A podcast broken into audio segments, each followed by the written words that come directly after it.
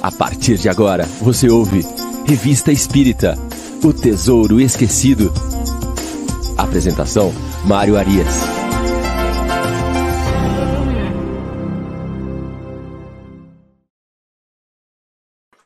Olá, amigo ouvinte da Rádio Idefran. Estamos de volta com o programa Revista Espírita O Tesouro Esquecido. Muito bom dia a todos. Hoje é sábado, dia 25 de setembro de 2021. É, chegou a primavera, né? Que a boa nova ande nos campos. Estamos aqui esperando a chuva. Já hoje na cidade de Franca amanheceu com algumas nuvens, o tempo já está meio mudado, friozinho de madrugada. Estamos aí esperançosos que nesse final de semana nós tenhamos um pouco de chuva para trazer aquele alívio imediato. Estamos chegando aqui abrindo os programas de sábado ao vivo da Rádio Idefran. Agora às 9 horas, Revista Espírita O Tesouro Esquecido. Logo mais às 10 horas, nós teremos o livro dos Espíritos em destaque, hoje com a apresentação de Ricardo Fadu. E às 11 horas, o Evangelho no Ar com o Chico Cruz.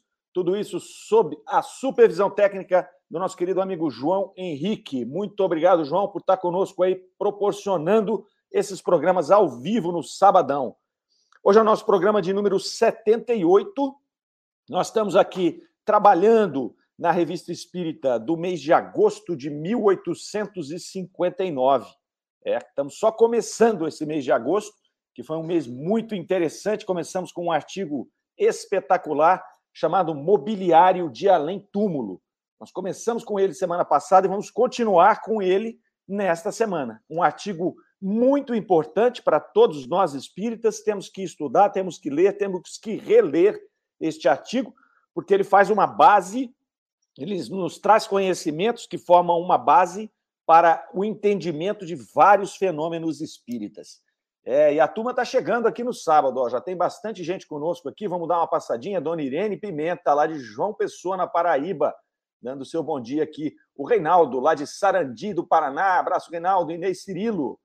A Suzy Silva está conosco também, a Elo Ribeiro, Miriam Farias, de Balneário Rincão, o Ricardo Fadu. Ah lá, ótimo dia, Masterclass, primavera, rezando para a chuva. É isso aí, Fadu. Faz, aproveita e faz uma dança da chuva aí, que eu sei que você sabe, né? Você conversa com aqueles índios lá, seus amigos. Então vamos lá. Já falei pro Fernando Palermo mandar um pix para os índios lá continuarem fazendo a dança da chuva e vamos que vamos. A Tati Oliveira está dando um bom dia ali para nós. Denísia de Freitas Naline. Olá, Denise. Fazia dias que você não vinha aqui com a gente. Chile Rejane, lá de Poços de Caldas, e o José Ricardo De Vita também está dando o seu bom dia. Vamos chegando, aqueles que estão pela internet aqui vão se comunicando conosco pelo chat. É uma alegria falar com vocês, trocar essas ideias. Se tiverem aí complementos para aquilo que a gente está trabalhando aqui, fiquem à vontade. Se tiverem perguntas e a gente puder, souber ou tentar se arriscar a responder, nós vamos aqui conversando e vamos fazendo um programa dinâmico, um programa tranquilo, e vamos aí falando com os amigos. Aos queridos que estão na rádio Idefran, nos ouvindo, um grande abraço também. Tem gente do mundo inteiro. Nós temos gente ali dos Estados Unidos, do Canadá, do Paraguai, da Bolívia. Esse Paraguai e Bolívia eu inventei agora, mas com certeza deve ter gente que está por ali mesmo. Tá certo? Um grande abraço a todos aí que estão nos ouvindo pela Rádio Idefran. E vamos lá para o nosso programa de número 78. Mobiliário de Além Túmulo. Maria Arruda chegou com a gente também. Luciane Boésio, lá de Santa Maria, no Rio Grande do Sul. Aproveita aí o pessoal que está chegando, deixa o seu joinha lá no vídeo, né? Porque aí, quando a gente deixa o nosso joinha, o curtir lá no vídeo, o vídeo se espalha e a gente leva a revista espírita para mais pessoas. Compartilhem com seus amigos e vamos lá, vamos aprendendo o Kardec, vamos aí construindo esses conceitos que vão nos ensinar o que é de fato a doutrina espírita. Mobiliário de além túmulo. Semana passada, esse artigo, é, nós começamos tratando esse artigo. Kardec usa como base para iniciar a sua explanação sobre o mobiliário de além túmulo dois causos. É, ele vai trazer ali é, duas histórias é, que foram encaminhadas à revista espírita por uma leitora que se identifica como senhora R.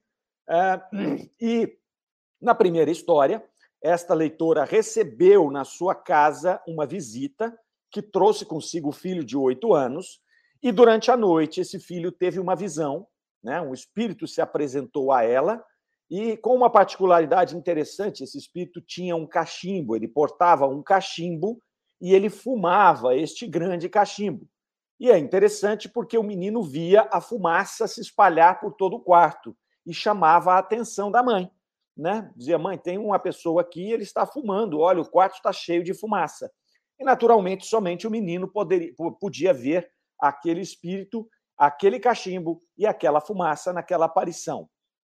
A mulher relata, a, a, a senhora R, ela relata que ela mesma teve uma experiência posterior a esta do menino, onde ela estava adoentada e um dia, hum, deitada na cama, bem adoecida, chega um amigo da família e esse amigo diz a ela que iria passar a noite com ela, ia velar por ela durante a noite.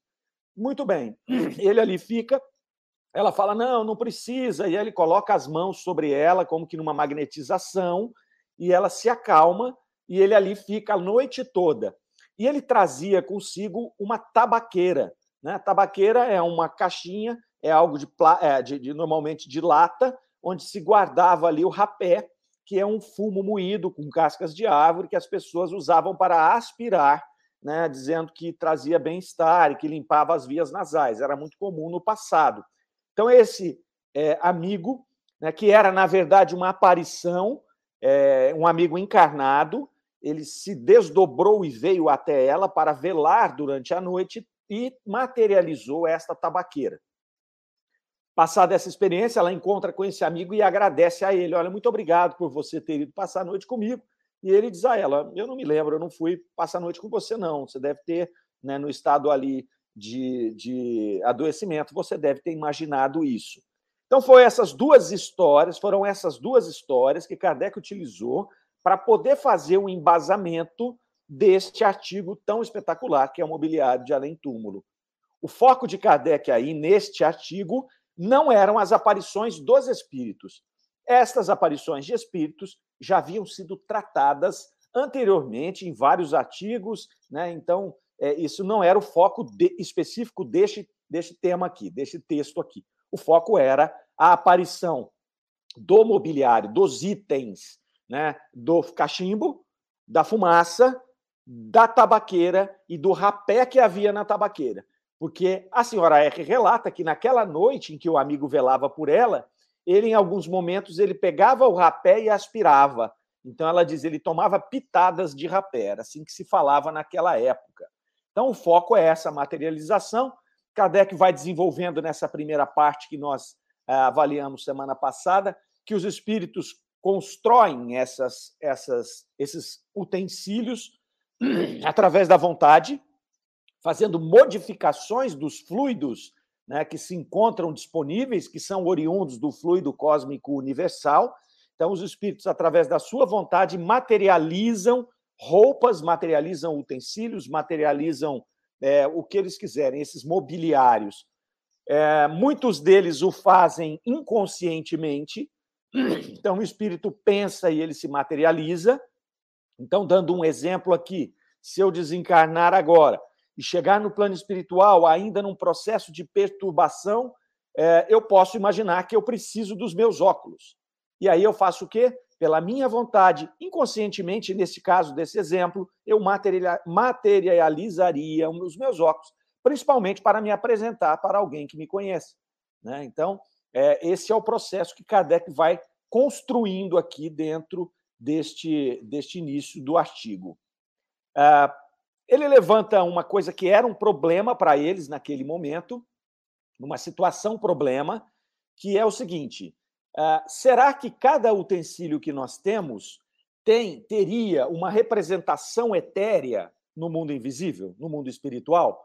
Teria a, teriam os nossos elementos aqui materiais um duplo etéreo?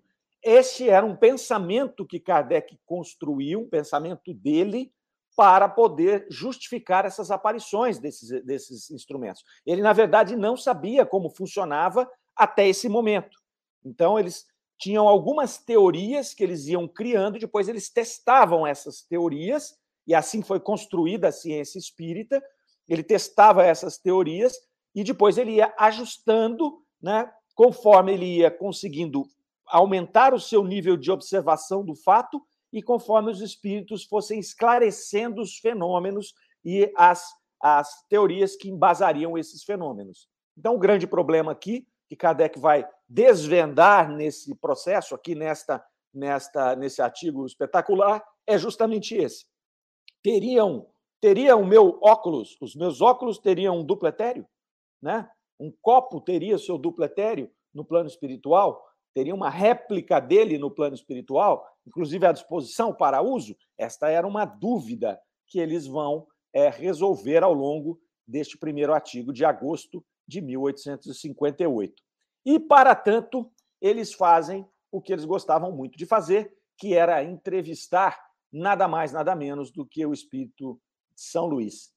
São Luís, nós já comentamos aqui, era o presidente espiritual da Sociedade Espírita de Paris. Então ele acompanhava as reuniões e quando haviam questionamentos aí doutrinários, questionamentos teóricos, né, mesmo filosóficos, eles, eles evocavam São Luís, né? Evocar talvez não fosse a palavra, porque ele estava sempre por ali, né? Mas eles chamavam São Luís para que pudesse dar as respostas a estas eh, dúvidas que eles tinham, e normalmente São Luís vem trazer é, as explicações de maneira muito clara e muito, muito claras, muito profundas. Então eles começam ali, né, essa entrevista com São Luís foi no dia 24 de junho de 59, acerca desta questão das materializações. É, eles vão focar ali na tabaqueira. E só lembrando que esse tema, esse texto, ele vai ser depois quase que carregado na sua íntegra para o livro dos médiuns, no capítulo que chama Vestuário dos Espíritos. Se não me falha a memória aqui, o nome do capítulo é esse: Vestimenta dos Espíritos, algo assim. Pois bem, eles começam então a fazer a entrevista com São Luís. Importante a gente passar com detalhes esta entrevista, porque para entender a riqueza disso, e ao entendermos a riqueza dos ensinamentos, entendemos a riqueza do espírito. Quem era esse espírito? Quem era São Luís?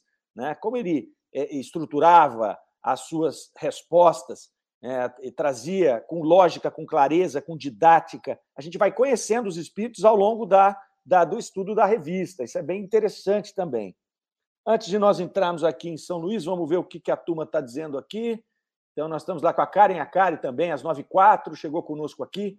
Rosário Martins Soares está conosco aqui também, todos os sábados. Fátima Pradella e Armando Caetano. Um grande abraço para vocês aí. Vão chegando, vão, vão se acomodando aqui. É, aqui nós vamos até o meio-dia. Tem muita coisa para acontecer aqui nesse sábado de manhã. E o tempo está fechando. Quem sabe acontece até uma chuvinha nesse período aí, até o meio-dia. Mas vamos lá. Começa a conversa com São Luís. É, a primeira pergunta ali, ele vai falar, a primeira e a segunda, o que eram a, aqueles elementos, principalmente a fumaça e o rapé. Então, a Kardec centraliza ali o início dessa entrevista nesses dois elementos. Então, ele vai perguntar o que era aquela fumaça que o espírito exalava quando fumava o cachimbo na sua aparição com aquele menino. E São Luís vai dizer: aparência, era apenas aparência. Então não era a fumaça do cachimbo realmente, né, oriunda da, da, da, do processo de queima do fumo. Não, ela era aparente, ela foi construída né, para que o menino visualizasse a fumaça, mas ela não tinha todos os elementos né, que nós, do que nós conhecemos como a fumaça de um cachimbo. No caso do rapé, a pergunta é: se a senhora R provasse o rapé, ela teria a mesma sensação que nós, quando provamos um rapé que não fosse este materializado? E aí, São Luís também vai dizer que não. Não, ele não tinha estas características, ele também tinha o objetivo né, de ser aparente para que ela pudesse ali é, compreender que era de fato o amigo que ali estava. Né? Então, na, nos dois casos, os espíritos usaram esses acessórios para poder afirmar as suas aparições. É muito interessante, porque muitas vezes os espíritos aparecem por ali, né, e eles não trazem esses acessórios. Mas por que trouxeram neste momento? E por que trouxeram para a mesma pessoa, a senhora R, né, uma vez através do menino visitante, outra vez através da experiência dela mesmo? É porque já havia um planejamento né, no plano espiritual que já previa que essas aparições pudessem servir de material para aquela doutrina que estava sendo construída, para aquela doutrina que estava sendo codificada, para aquelas pessoas da Sociedade Espírita de Paris poderem se debruçar sobre essas questões e poderem continuar construindo a sua teoria da, da, dos fenômenos espíritas. É muito interessante a gente imaginar né, o que estava sendo orquestrado no plano espiritual naquele momento. Então tinha todo um planejamento ali em ação, né? acontecendo vários espíritos sendo chamados a prestar algum serviço para aquela doutrina tão maravilhosa, que seria depois intitulada por Kardec como a terceira revelação. Não, não foi qualquer coisa, não foi um elemento fortuito, não foi uma situação qualquer que aconteceu, não. A construção da doutrina espírita ela foi extremamente pensada, trabalhada no plano espiritual, programada né, por espíritos de altíssimo escalão. Né? Esse aqui, é, São Luís é um deles. Nós temos o coordenador desse processo, que é o Espírito de Verdade, que não era ninguém mais, ninguém menos que Jesus. Então, é, é, é, é muito interessante, é muito bonito a gente poder voltar no tempo, lá em 1859, e entender o que estava acontecendo. É, era algo assim muito grandioso, muito grandioso. Né? Os eventos que vêm para o planeta Terra e que marcam um tempo. Eles chegam e dividem o tempo assim como foi a vinda do Cristo, nós tivemos a vinda do Consolador é, é, prometido, da terceira revelação, que é a doutrina espírita, e que também vai nos levar né, a acelerar o processo de regeneração do nosso planeta. É para isso que ela está aqui, é por isso que ela é organizada por Jesus e por esses espíritos todos aí né, é, muito evoluídos. Vamos lá para São Luís, pergunta número 5. Eles vão perguntar ali se haveria o desdobramento da matéria inerte, então essa é a primeira questão. Eles definiram nas primeiras perguntas que nós falamos semana passada, é, se eram alguma coisa ali, se, se aquela fumaça era de fato uma fumaça, se o rapé tinha as características do rapé, e foi dito que não, que era só aparência, e agora ele entra naquele problema que eles tinham. Olha, tá bom, então o cachimbo tem um duplo etéreo? Existe um cachimbo é, lá no plano espiritual, feito de uma outra matéria? Né? E aí o espírito vai responder que não. Né? É ali o que aconteceu foram aparições, foram materializações desses instrumentos, desses equipamentos, desses acessórios, para que a pessoa que estava recebendo aquela, aquele fenômeno pudesse se certificar de que ele era verdadeiro. Né? Então, foi um fato específico ali, não há um duplo etéreo. E aí Kardec faz uma observação aqui, afirmando que a teoria do duplo etéreo era uma teoria deles naquele momento. Eles discutiam isso e não encontravam soluções para esse mobiliário de além-túmulo, para as roupas dos espíritos, para os óculos, para o cachimbo, para a tabaqueira. Então, eles caminhavam por esta linha de achar que tudo tem um duplo etéreo. E aí o espírito vem desconstrói isso. E Kardec fala aqui humildemente, tranquilamente: olha, os espíritos nos, nos levaram a outro caminho. Então, tudo aquilo que a gente tinha pensado, estruturado, foi para o lixo. E ele não se incomoda com isso. Kardec não tinha compromisso com aquilo que ele falava, ele tinha compromisso com a verdade. Se ele tinha uma teoria já desenhada e os espíritos mostrassem, e a observação mostrasse a ele que ele estava errado, ele não tinha nenhum problema em dizer: olha, aqui, muda aqui porque eu estou errado. Então, esse é mais um exemplo né, muito interessante. Vai falar aqui um pouco do processo dessa materialização. Né? Então, ele diz lá: ó, isso não passa dessa maneira é, do, do, do, do, potencial que o espírito tem sobre os elementos materiais, né? e ele faz isso através de sua vontade. E aí o espírito responde que sim, né? que ele pode, através da vontade, concentrar esses elementos e lhes dar uma forma aparente adequada a seus projetos. Então, pela vontade, o espírito pega esses elementos materiais fluídicos disseminados no espaço e faz esse agrupamento desses elementos para que ele possa materializar aquele instrumento, equipamento que ele quer é, demonstrar numa aparição. Então, aqui já começa a explicar como funciona este processo. E aí, vamos lá ver o que a Shirley está colocando para nós aqui, ela às 9h19, ó. Mário, então toda a narrativa do mundo material que são narrados pelos espíritos são objetos materializados fluidicamente por eles. Um conjunto desses fluidos poderiam narrar lugares circunscritos. É. Muito auspiciosa a sua pergunta, Shirley, porque você quer chegar justamente nas colônias espirituais, não é? Vocês ficam me apertando aqui com esse tema toda hora. Mas sim, né? O, o mobiliário de além túmulo demonstra o processo, né? E aí só que ele demonstra um processo feito por um espírito.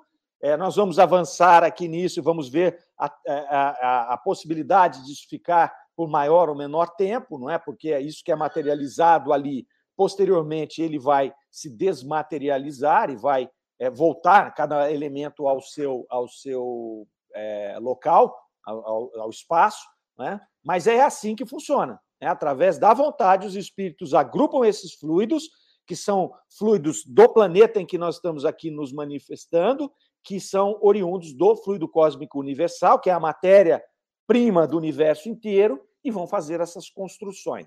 Eles podem construir esses lugares. Nós vimos programas atrás que Kardec vai falar para nós dos mundos transitórios, dos bivacs. Eram mundos construídos desta mesma forma, com este mesmo processo. Naquela oportunidade, numa comunicação do espírito Mozart, é, ele vai dizer que eles eram acompanhados por vários espíritos errantes que cantavam e usavam as suas gargantas para poder fazer o som, para poder fazer aquela sinfonia que era composta ali por Mozart, Chopin, aqueles caras todos, e eles eram acompanhados por um órgão, um tipo de órgão. Esse tipo de órgão foi materializado desta mesma forma, tá certo? Então, é assim mesmo. A Elo Ribeiro está dizendo lá, ó, devo ter perdido alguma explicação. Mas qual é o objetivo dessa aparição para a senhora R? É, o objetivo das duas aparições, tanto para o menino quanto para a senhora R, era de, na, no meu entendimento, construir estas situações que iam chegar lá na Sociedade Espírita de Paris para poder é, formatar essa, esse caminho para que eles pudessem é, tirar essas conclusões. Essas conclusões são importantíssimas para a continuidade da doutrina espírita, porque eles não tinham solução para isso. Então, eles imaginavam que havia um duplo etéreo. Né? Então, eles imaginavam que as coisas daqui, um cachimbo teria o seu duplo etéreo lá. Era uma, é um caminho que eles estavam tomando. Então é interessante que essa senhora R, ligada à Sociedade Espírita de Paris, tenha tido essas duas experiências né, e relatado à sociedade. Então são aquelas coisas que a espiritualidade vai fazendo com o objetivo que está lá na frente. Então, ó, faz essas aparições, tanto ao menino quanto à senhora, que vai chegar lá na Sociedade Espírita de Paris e aí vai dar esse desdobramento que nós estamos falando aqui. Eu penso assim, tá certo? É, é claro que, que, que, cabe aí cada um a formatar o seu pensamento, mas eu acredito que há esse planejamento da espiritualidade que vai ajudando. Né? Eles não vão dar de mão beijada para nós, nós vamos ter que ir lá, nós vamos ter que pesquisar e nós vamos ter que avançar nos, nos nossos pensamentos para construir, através do nosso esforço, esses conhecimentos. Eles dão os elementos. Assim acontece na ciência. Né? Kardec uma vez vai perguntar se os espíritos não poderiam ajudar na ciência. Eles dizem, nós ajudamos, né? nós ajudamos, mas é imprescindível o trabalho do cientista, o trabalho do ser humano. O que eles fazem é nos intuir, é ir dando né, dicas ali para que a gente possa é, avançar. É interessante que as grandes descobertas da humanidade, normalmente elas ocorrem é, simultaneamente em vários lugares. Então, se nós formos pegar a descoberta do avião, quando o avião foi descoberto lá para Santos Dumont pelos irmãos Wright, aquela ideia já estava no ar, literalmente, né? Estava voando, então já estava no ar. Então já, a, a, fixação do ser humano por voar era tão grande que vários pontos do planeta tinha gente pesquisando aquilo e gente avançando em linhas diferentes. Assim se deu com a teoria da evolução das espécies, onde Darwin e Wallace, quando Darwin lança a teoria da, da, da evolução das espécies, o Wallace lança simultaneamente um trabalho muito parecido, tanto que depois eles ficam coautores da mesma teoria. Então, isso é a espiritualidade trabalhando, intuindo cada um desses elementos. Então, para isso que eu acredito que é, tem ocorrido esses, essas manifestações lá na casa da senhora R.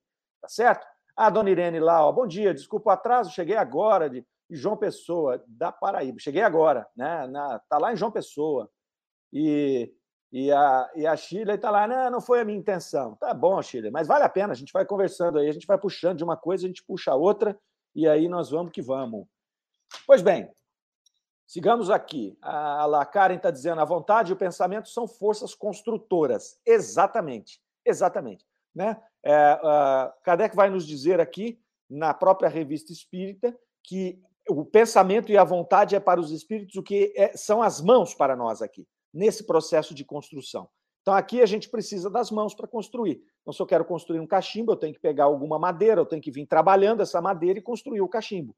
Né? É, eu tenho a vontade, eu tenho o desejo, eu mentalizei o cachimbo na minha, na, na, aqui na minha, na minha cachola e eu vou construir o cachimbo. No caso dos espíritos, é o pensamento, e ele faz essa construção através do pensamento e através da vontade. É isso aí mesmo. Então, ele vai dizendo ali que, que transforma essa matéria eterizada nesses, nesses, nesses materiais ali, né? no caso da tabaqueira, no caso do cachimbo. Ah, Kardec vai perguntar lá na pergunta número 8 se a tabaqueira poderia ter se transformado em algo tangível, ou seja, se a senhora R quisesse pegar a tabaqueira, ela poderia? E os espíritos, sim, poderia.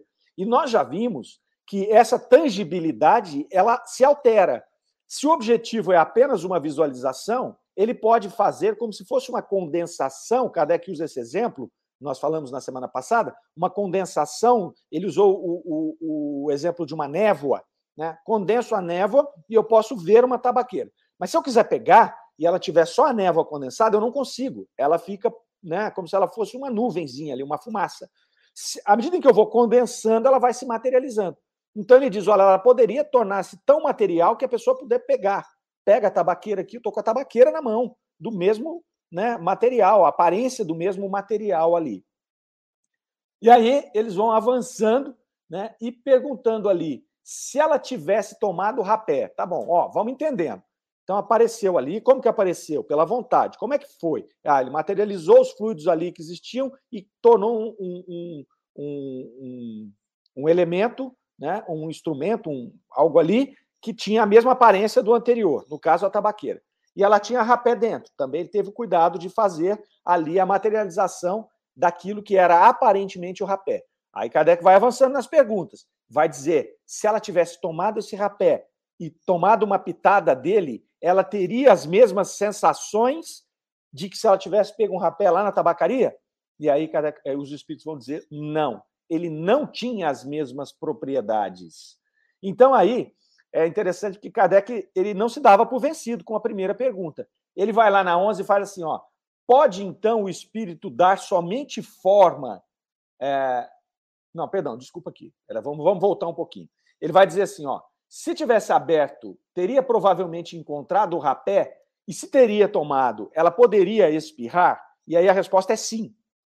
A resposta é sim. O não que eu falei aqui é para frente um pouquinho. Mas esta resposta aqui, ele poderia ter, então, feito o rapé, se ela tivesse tomado, ela espirrar. Ela iria espirrar? O espírito diz sim. E aí na 11, olha, pode então o espírito dar não somente a forma, mas até as propriedades especiais desta matéria que ele está tangibilizando?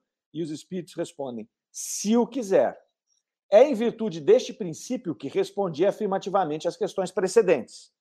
Tereis provas da poderosa ação que o espírito exerce sobre a matéria e que, como já vos disse, estáis longe de suspeitar.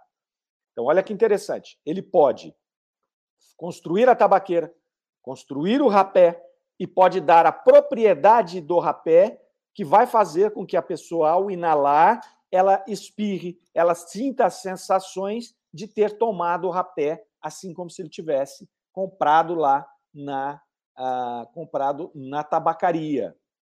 E aí Kardec vai avançando. Ele vai dizer lá, ó, suponhamos então que ele tivesse querido fazer uma substância venenosa e que uma pessoa tivesse tomado, ela teria sido envenenada? Olha que interessante essa pergunta. Né? Porque ele perguntou se ela fez o rapé, se a pessoa tomasse a pitada de rapé, se ela poderia ter o, o, a sensação igual à do rapé comprado. Ele disse sim. Mas se ela fizer um veneno e a pessoa tomar o veneno, ela pode se envenenar? Olha que pergunta importante. Né? Olha que poder teria o espírito para envenenar uma outra pessoa. Vocês já imaginaram se acontecesse isso? A gente ia acordar um monte de gente morta todo dia. Não é? E olha a resposta. Poderia, mas não teria feito porque não teria tido permissão para fazê-lo. É importante essa resposta para nós aqui. Ela é super importante para o nosso estudo, porque ele vai dizer aqui que o espírito tem o poder de construir pela sua vontade, pelo seu pensamento, algum material, algum utensílio. Ele pode construir, inclusive, algo que está dentro desse utensílio e dar a ele as propriedades né, que este elemento tem quando fabricado por nós. Caso do rapé. Faz o rapé, se eu uso o rapé, eu sinto como se eu estivesse usando o rapé. Agora, pode fazer um veneno? Pode, é a mesma lógica. Se eu posso fazer o rapé, eu posso fazer o veneno. Mas ele faria? Não, ele não faria porque ele não teria permissão. Então, estas intervenções dos espíritos no plano material, elas dependem de uma autorização, de uma lei. Então, não é assim que funciona. Os espíritos estão conosco, eles estão nos influenciando, sobretudo por pensamento, o tempo inteiro, né? que de ordinário são eles que vos dirigem, já dizia a resposta lá do livro dos Espíritos, mas eles têm limites de atuação. E isso é a bondade divina né, meus caros? Porque se não fosse essa bondade divina, os espíritos que estão libertos do corpo físico e que têm diferenças conosco, né, que têm ali problemas conosco, que são muitas vezes aqueles que vêm nos obsediar, aqueles que têm ódios de encarnações passadas ou dessa própria encarnação por algo que a gente tenha vivido aqui, ele, uma vez desperto, tendo todo esse poder para construir esse, esse, esse material, você imagina, ia ser uma carnificina. Então, a lei divina, a bondade divina, cria esses mecanismos, né, essas leis, esse controle, de modo que um espírito não possa materializar, nesse exemplo, algo que vá prejudicar o ser humano. Ele vai poder fazer isso aqui porque é um momento experimental. Eles estavam ali fazendo isso com o objetivo de demonstrar essa comunicação entre os dois mundos e as possibilidades, e inclusive quais as leis quais as leis que funcionam lá no plano espiritual e a diferença dessas leis. Tanto que ele vai falar aqui anteriormente né, que os espíritos exercem sobre a matéria algo tão diferente que nós estamos longe de suspeitar. Novamente, aquela problemática. A gente tenta pegar aqui os nossos conhecimentos, os nossos conceitos e levar para o plano espiritual e achando que lá funciona do mesmo jeito que aqui. Não, eles têm leis diferentes. Começa que eles não têm a lei da gravidade, que é fundamental. Né? Nós já temos aqui. Então, são leis diferentes. Nós estamos materializados, nós estamos mais limitados do que eles. E quanto mais esses espíritos se elevam, menos limitações eles têm.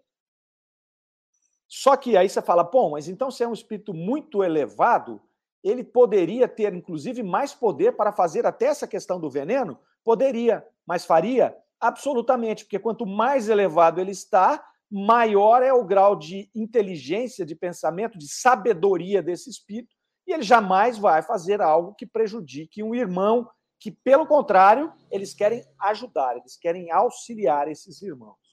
Certo? Vamos lá ver o que, a turma está falando aqui. Ó. Vamos lá, ó. O Armando Caetano, duplo etérico, lá às 9h25, João, lá em cima. Um pouquinho mais acima. Duplo etérico é difundido até hoje por estudarmos pouco as obras de Kardec. É isso aí, Armando. É isso aí. Por isso que é importante a gente estudar a Revista Espírita e todas as obras de Kardec, para que a gente possa ter os fundamentos corretos. Senão, a gente ouve um espírito falando alguma coisa, um médium falando alguma coisa, uma interpretação de alguém, por mais famoso que seja, e ela não está conforme a doutrina trabalhada e apresentada por Kardec, e a gente começa a criar coisas que não existem. Né? Então, o dupletério está claro aqui, não, não, é, não é assim que funciona. A Shirley está colocando lá, ó, o Espiritismo, sendo progressista, nos permite aprendermos sempre, às vezes com o mesmo ensino, mas com melhor entendimento. É assim, à medida em que a gente vai evoluindo né, na, no estudo e volta naquele estudo, você pega outras coisas. Sabe por quê? Porque a doutrina espírita, assim como o evangelho do Cristo, é algo atemporal e traz uma profundidade que nós, no primeiro momento, não estamos preparados para receber na sua íntegra.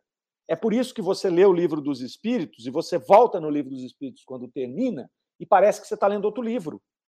E cada vez você vai acumulando mais pensamentos. E você pega uma pergunta e lê ela uma vez, reflete sobre ela. Daqui a algum tempo você lê de novo, parece que essa pergunta ela trouxe muito mais coisas. É, é porque é assim, ela é feita em camadas de profundidade filosófica que você só vai conseguindo alcançar à medida que você evolui. Não dá para a gente pegar de uma vez. Não dá para pegar de uma vez. É como se fosse aqueles pesos né, da, da academia. Você tem lá aquele monte de peso junto. Eu vou pegar isso aqui de uma vez, eu não consigo. Eu tenho que tirar tudo, levanto só o primeiro pezinho. Quando eu me acostumo, eu ponho o segundo pezinho. Lá no final, quando eu estiver lá fortão e tal, eu vou pegar aqueles pesos todos. É assim que funcionam essas obras atemporais trazidas pela espiritualidade, como o Evangelho do Cristo, aqui estou dando exemplo, e como as obras de Kardec inteiras.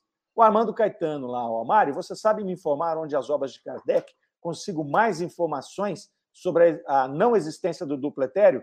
Essa aqui é uma das, das capitais, tá? Isso aqui é das mais importantes, por isso que a gente está aqui né, se detendo nela, aqui, vamos gastar dois, três programas, o que for necessário, para falar sobre isso, Armando. E ela vai estar tá lá no livro dos médiuns.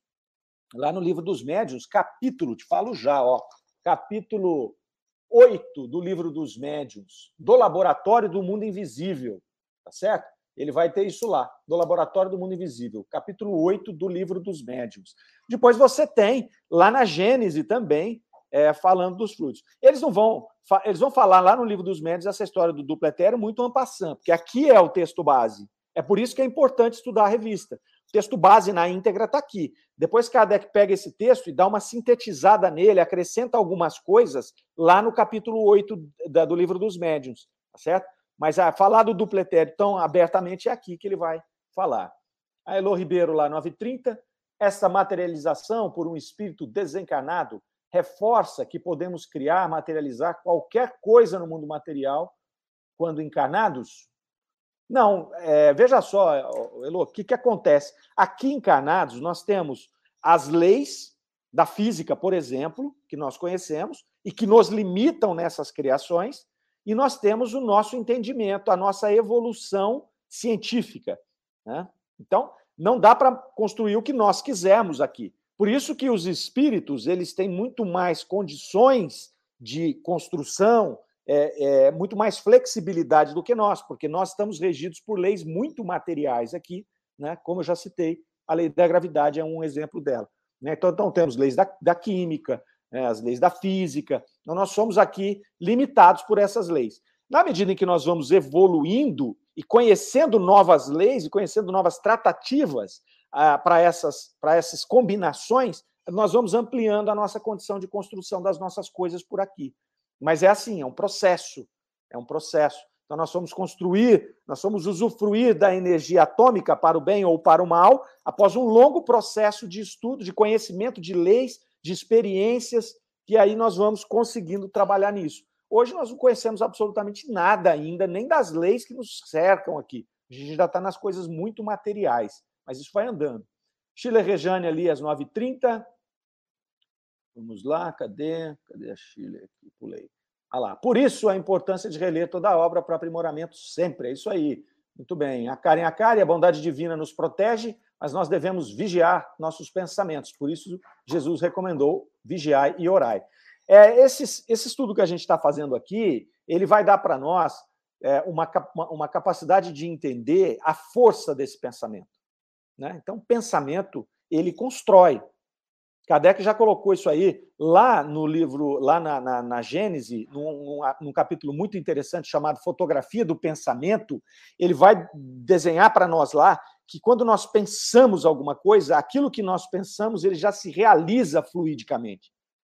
Então, se eu penso num assassinato e eu vou matar alguém, pode parecer uma coisa assim, ah, foi só um rompante. É, mas quando eu externei essa vontade, ainda que eu não a execute, o que, que vai acontecer? Eu vou plasmar todo aquele processo de agressão, de assassinato, e aquilo é como se se fotografasse em mim.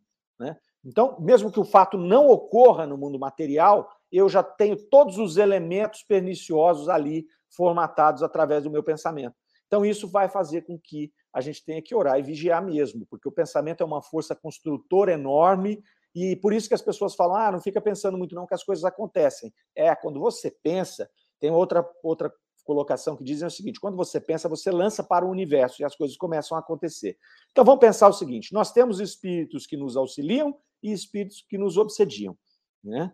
Então, é, se eu começo a ter pensamentos ruins na minha cabeça, por exemplo, eu vou agredir a determinada pessoa, eu vou começar a fotografar isso né, fluidicamente no meu pensamento esses espíritos que estão à minha volta vão começar a captar esses pensamentos e vão começar, se ele é um espírito obsessor, se ele é um espírito que ele quer me influenciar negativamente, ele vai usar esse, esse mecanismo do meu pensamento para ficar me acelerando do lado de cá, né, para ficar me induzindo a fomentar aquele sentimento, até com que, um, em determinado momento, com a minha fraqueza natural de um espírito da terceira ordem, eu vou lá e pimba, faço a coisa errada.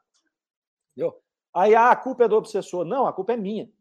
A culpa é exclusivamente minha que deixei, que fomentei aquele pensamento, que alimentei aquele pensamento e dei munição para ele. Então vejam que ele não pode construir uma arma e me dar uma arma para eu matar. Ele não pode construir um veneno para que para me atinja ou que atinja alguém que eu, que eu queira que seja atingido. Ele não pode, as leis não permitem, os espíritos não permitem que ele faça isso. Mas ele pode me influenciar ele pode trazer um monopensamento para mim, que eu vou ficar pensando só naquilo, só naquilo, só naquilo, e quando tiver uma oportunidade, eu executo esse ato que vai causar, às vezes, centenas de anos de sofrimento. A Aline Veiga, falando conosco aqui, às 9h35, por favor, fala um pouco do suicídio. Eu estou desesperada. Logo após eu ter terminado o namoro, meu namorado tirou a própria vida há 15 dias e eu estou me sentindo culpada. Ah, receba os nossos abraços aí, a Aline Veiga. Ah, se você for estudar a revista espírita, faça isso. Pega palestras familiares de além túmulo, vai ler a respeito dessa questão das comunicações dos espíritos e você vai ver que o espírito dos suicidas tem vários lá. É, cada um passa por um processo de perturbação e que em todos, todos sem exceção, a melhor coisa que você tem a fazer, oração para ele. Faz oração para ele sem revolta, para que o espírito dele seja iluminado, para que ele seja auxiliado e que ele siga o seu caminho, tá certo? É isso aí, confie em Deus, confie em Jesus, vai dar tudo certo. Ore por ele, sem desespero. Ore por ele sem julgamento. Só ore por ele, para que ele encontre o seu caminho, tá? E vá ler a revista Espírita, Palestras Familiares de Além Túmulo. Começa lá desde o começo, todo mês tem um trechinho, vá na internet, Kardecpedia, pega lá as revistas espíritas, palestras familiares de além túmulo, você vai ver várias comunicações de espíritos é, que tiveram esse mesmo problema e que cada um deles passa por um processo. Depois você veja o céu e o, o, o céu e o inferno lá no, no, de Allan Kardec, uma obra básica que também traz muitos ensinamentos, tá? Que Deus abençoe e abençoe também esse seu companheiro de jornada. Então lá o pessoal lá, muita força e oração. Vamos lá, a Aline Veiga, vou te convidar para o meu Face, muito bem. Então lá, a turma está tá, tá levando aí as suas, os, os, seus, as suas vibrações para a nossa companheira aí. Muito bem, vai dar tudo certo, tá certo, tá tudo nas mãos de Deus. Vamos que vamos. Vamos lá. Então falamos do veneno, vamos voltar aqui para o nosso estudo. A gente deu uma viajada. É, aí Kardec vai falar a respeito ainda dessa transformação das características dos, dos elementos, né? Ele estava falando do veneno, então é, ele vai falar ali também da, da, depois que várias vários elementos têm as suas características modificadas, e aí ele vai dizer de remédios e de alimentos e de outras coisas que estão são comuns aí. A água fluidificada é uma dessas. Então o que, que acontece? Quando eu estou ali trabalhando né, com, com magnetismo animal, magnetismo espiritual, magnetismo misto, magnetizando uma água para que as pessoas possam tomar e, e, e obter benefícios é, desta água, eu estou alterando a composição daquela água, eu estou acrescentando fluidos àquela água né, para que ela sirva de algo benéfico para aquelas pessoas que vão é, se utilizar daquele material. E aí, vejam só, é permitido pelos espíritos. Aí é permitido pelos espíritos. É, resguardando, na verdade, as experiências de cada um, o livre-arbítrio de cada um, mas quando é para o bem, você tem esse espaço para trabalhar. Né? As curas espirituais. Então, os espíritos vão ali e vão trabalhar para que haja uma alteração molecular no perispírito do indivíduo que vá fazer com que ele obtenha uma cura espiritual. Depende do merecimento dele, depende das necessidades reencarnatórias dele, mas isso é permitido.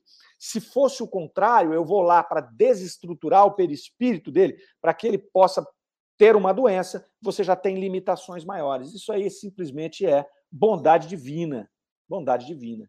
E aí os espíritos têm então essas aptidões para poder fazer essas modificações e tem esse contexto de regras, de normas e de autorizações que podem ou não acontecer ali.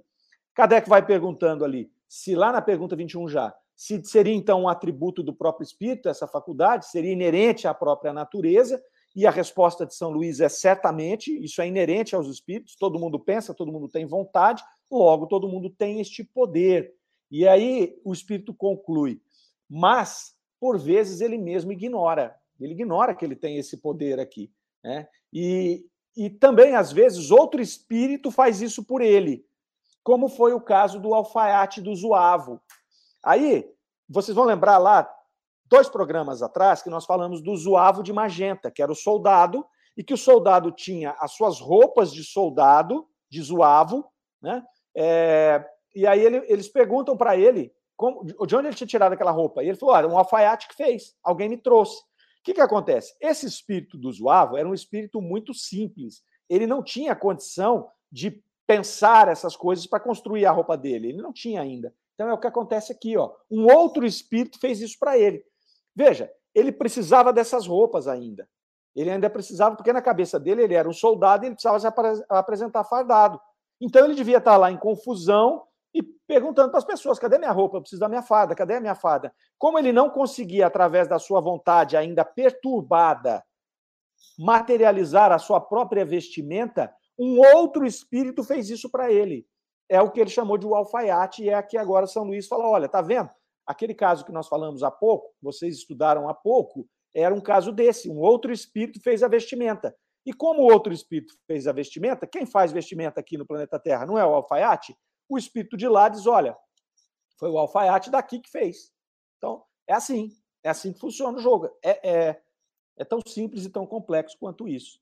Então, aqui ele vai trazendo para nós aqui essas considerações. Uh, vamos ver o que mais aqui e chega no ponto da pneumato, pneumatografia, que é a escrita direta, né, que Kardec, lá no comecinho desse artigo, fala, olha, esse caso aqui dessas aparições, é, eles vão, talvez, explicar a pneumatografia, que é a escrita direta, que é aquela que você coloca um, um papel em algum lugar e esse papel simplesmente ele aparece com escritos. É isso que Kardec vem colocar. Então, eles, vão falar dessa pneumatografia, e lá na pergunta 25, ela é interessante, ela vai dizer assim: se o espírito pode tirar do elemento universal os materiais para fazer todas essas coisas e dar a elas uma realidade temporária com as suas propriedades, também pode tirar dali o necessário para escrever. Consequentemente, isso nos dá a chave do fenômeno da escrita direta. E aí, São Luís responde para ele: finalmente o compreendeis, hein? Finalmente o compreendeis. Então, olha que interessante. Kardec tinha dois problemas que ele não conseguia resolver. Estavam ali, né, em cima da mesa dele. Toda vez que ele buscava alguma coisa, ele, pô, deixa eu ver se eu resolvo isso aqui. Um deles era do duplo etéreo e o outro era da escrita direta. Porque nós tínhamos ali a escrita, a psicografia, né, onde um médium escrevia pela sua mão e pela sua caneta a, a, a, o pensamento do espírito. Isso podia ser mecânico, podia ser intuitivo, aí tem os seus, as suas variantes, mas nós tínhamos um outro fenômeno que nós vamos falar semana que vem, que Kardec traz na sequência um artigo falando da pneumatografia, que era a escrita direta, onde havia um papel, por exemplo, dentro de uma gaveta, e ele aparecia escrito depois. E eles se intrigavam ferrenhamente com isso. Como pode ser escrito ali? Porque é simples, na psicografia eu pego a minha caneta, o espírito vem, dita para mim o que quer e eu escrevo. Agora, como materializar as letras naquele papel? E aqui é todo esse trabalho que foi feito, que começou lá com aquelas aparições e veio com essa longa entrevista com São Luís, vai mostrar como isso funciona. Então, olha que, que lindo que é isso aqui. É maravilhosa a doutrina espírita. Kardec era um sujeito muito além do seu tempo, inclusive muito além do nosso tempo. Vejam que ele vai pegando os temas e vai conectando, ele vai fazendo como se fosse um mosaico, ele vai juntando tudo, tudo faz sentido. Então ele fala lá do zoavo de magenta, daquele soldado, que aquele soldado tinha uma roupa, que aquele soldado menciona um alfaiate, daí ele vem e ele encaixa todo esse contexto da, da experiência da senhora R, e aí ele vai explorando São Luís e ele resolve o problema do zoavo, do alfaiate, do duplo etéreo e da pneumatografia. Está tudo aqui para a gente estudar. É só a gente se debruçar um pouquinho, é só a gente usar ó, a caixa craniana. Só usar o cérebro e usar o espírito, porque não adianta nada usar o cérebro e se dedicar à letra. Nós temos que estar com o espírito aberto para poder entender, para poder estudar. Né? Pergunta 26, estamos chegando aqui no final. Se a matéria de que se serve o espírito não é permanente, como não desaparecem os traços da escrita direta? Olha a outra pergunta de Kardec, gente. Olha que homem, né? Sensacional. Ele quer saber o seguinte: vamos lá. A tabaqueira apareceu, ela era aparente, ela não era tabaqueira mesmo, não era o dupletério, e ela depois desapareceu. Então ela é temporária, ela é transitória. Como você me explica que aquele escrito que está na carta lá, ele não desaparece? Veja, ele não deixava a ponta solta. Ele vai indagar o espírito, tá, legal, você me explicou tudo isso, mas por que, que lá fica e a outra vai embora? Né? Por que, que a tabaqueira desapareceu e por que, que o, o, a escrita fica lá? E olha a resposta. Olha que resposta legal. Não julgueis pelas palavras. Desde o início, eu nunca disse jamais. Nos casos estudados, tratavam-se de objetos materiais volumosos, Aqui se trata de sinais que convém conservar e são conservados. Olha que rica esta resposta. Daria para a gente fazer um programa só com essa resposta. Não julgueis pelas palavras. É a primeira coisa. Nós, seres humanos, encarnados, né, metidos a inteligentes, você pega uma palavra e julga pela palavra. Você não vê o que está em volta, você não vê o contexto daquilo tudo. Então ele já está dizendo: ó, não julgueis pelas palavras. Desde o início eu nunca disse jamais. Então ele não disse jamais podem ficar por aqui a tabaqueira ou o cachimbo. Né? O que ele vai dizer ali é que nos casos ali dos objetos mais volumosos, isso é mais complicado. Então eu não posso materializar a tabaqueira e deixar a tabaqueira aqui para a pessoa usar o resto da vida. Isso fere leis. Agora, a escrita tem um propósito por trás dela que é o propósito justamente de demonstrar o fenômeno mediúnico, né? E aí nós vamos ver semana que vem o que, que acontece com essa escrita. Não percam o programa de sábado que vem, que é muito interessante e ele vem fechar todo esse contexto né, muito profundo que nós aqui é, estudamos nesses dois sábados aqui, né, que é o comecinho do mês de, de agosto. Então vamos ver o que a turma está tá colocando aqui. Ainda estão ali dando uma força para a Aline, né? Deus ilumine o seu coração. Vamos lá. A Suzy Silva, às 9h48. O cuidado no mundo espiritual, ter permissão ou não para realizar algo, me faz pensar que encarnados temos mais atuação do livre-arbítrio. Estamos mais livres para fazer algo errado do que no mundo espiritual. Suzy, muito boa a sua colocação. É... Aqui justamente é isso mesmo, né? É uma prova. Então, se no plano espiritual algum espírito quiser, por exemplo, é, fazer um veneno para nos matar, ele vai ter essas leis e, e, esse controle que não vai permitir. E nós aqui, de fato, temos um livre-arbítrio. Se eu quiser pegar uma faca aqui agora, sair e matar alguém, eu posso fazer. É, é óbvio que eu terei também espíritos me dissuadindo dessa ideia, assim como eu terei outros me incentivando, mas o livre-arbítrio, essa é uma expressão muito interessante né, do uso do livre-arbítrio e do porquê que nós estamos no planeta Terra. Né? Porque quando eu estou lá no plano espiritual, eu quero e não me é permitido, é, eu não sei se eu estou bom ou estou ruim. Agora aqui eu posso querer matar alguém, mas de repente eu não faço, porque eu já estou evoluindo. Se fosse há 300 anos, eu às vezes mataria tranquilamente. Naquela cultura que era tranquilo, né, no faroeste da vida, eu saco meu revólver e mato o sujeito e vou dormir tranquilo. Hoje eu já tenho condição de fazer uma autoanálise e dizer, não está errado.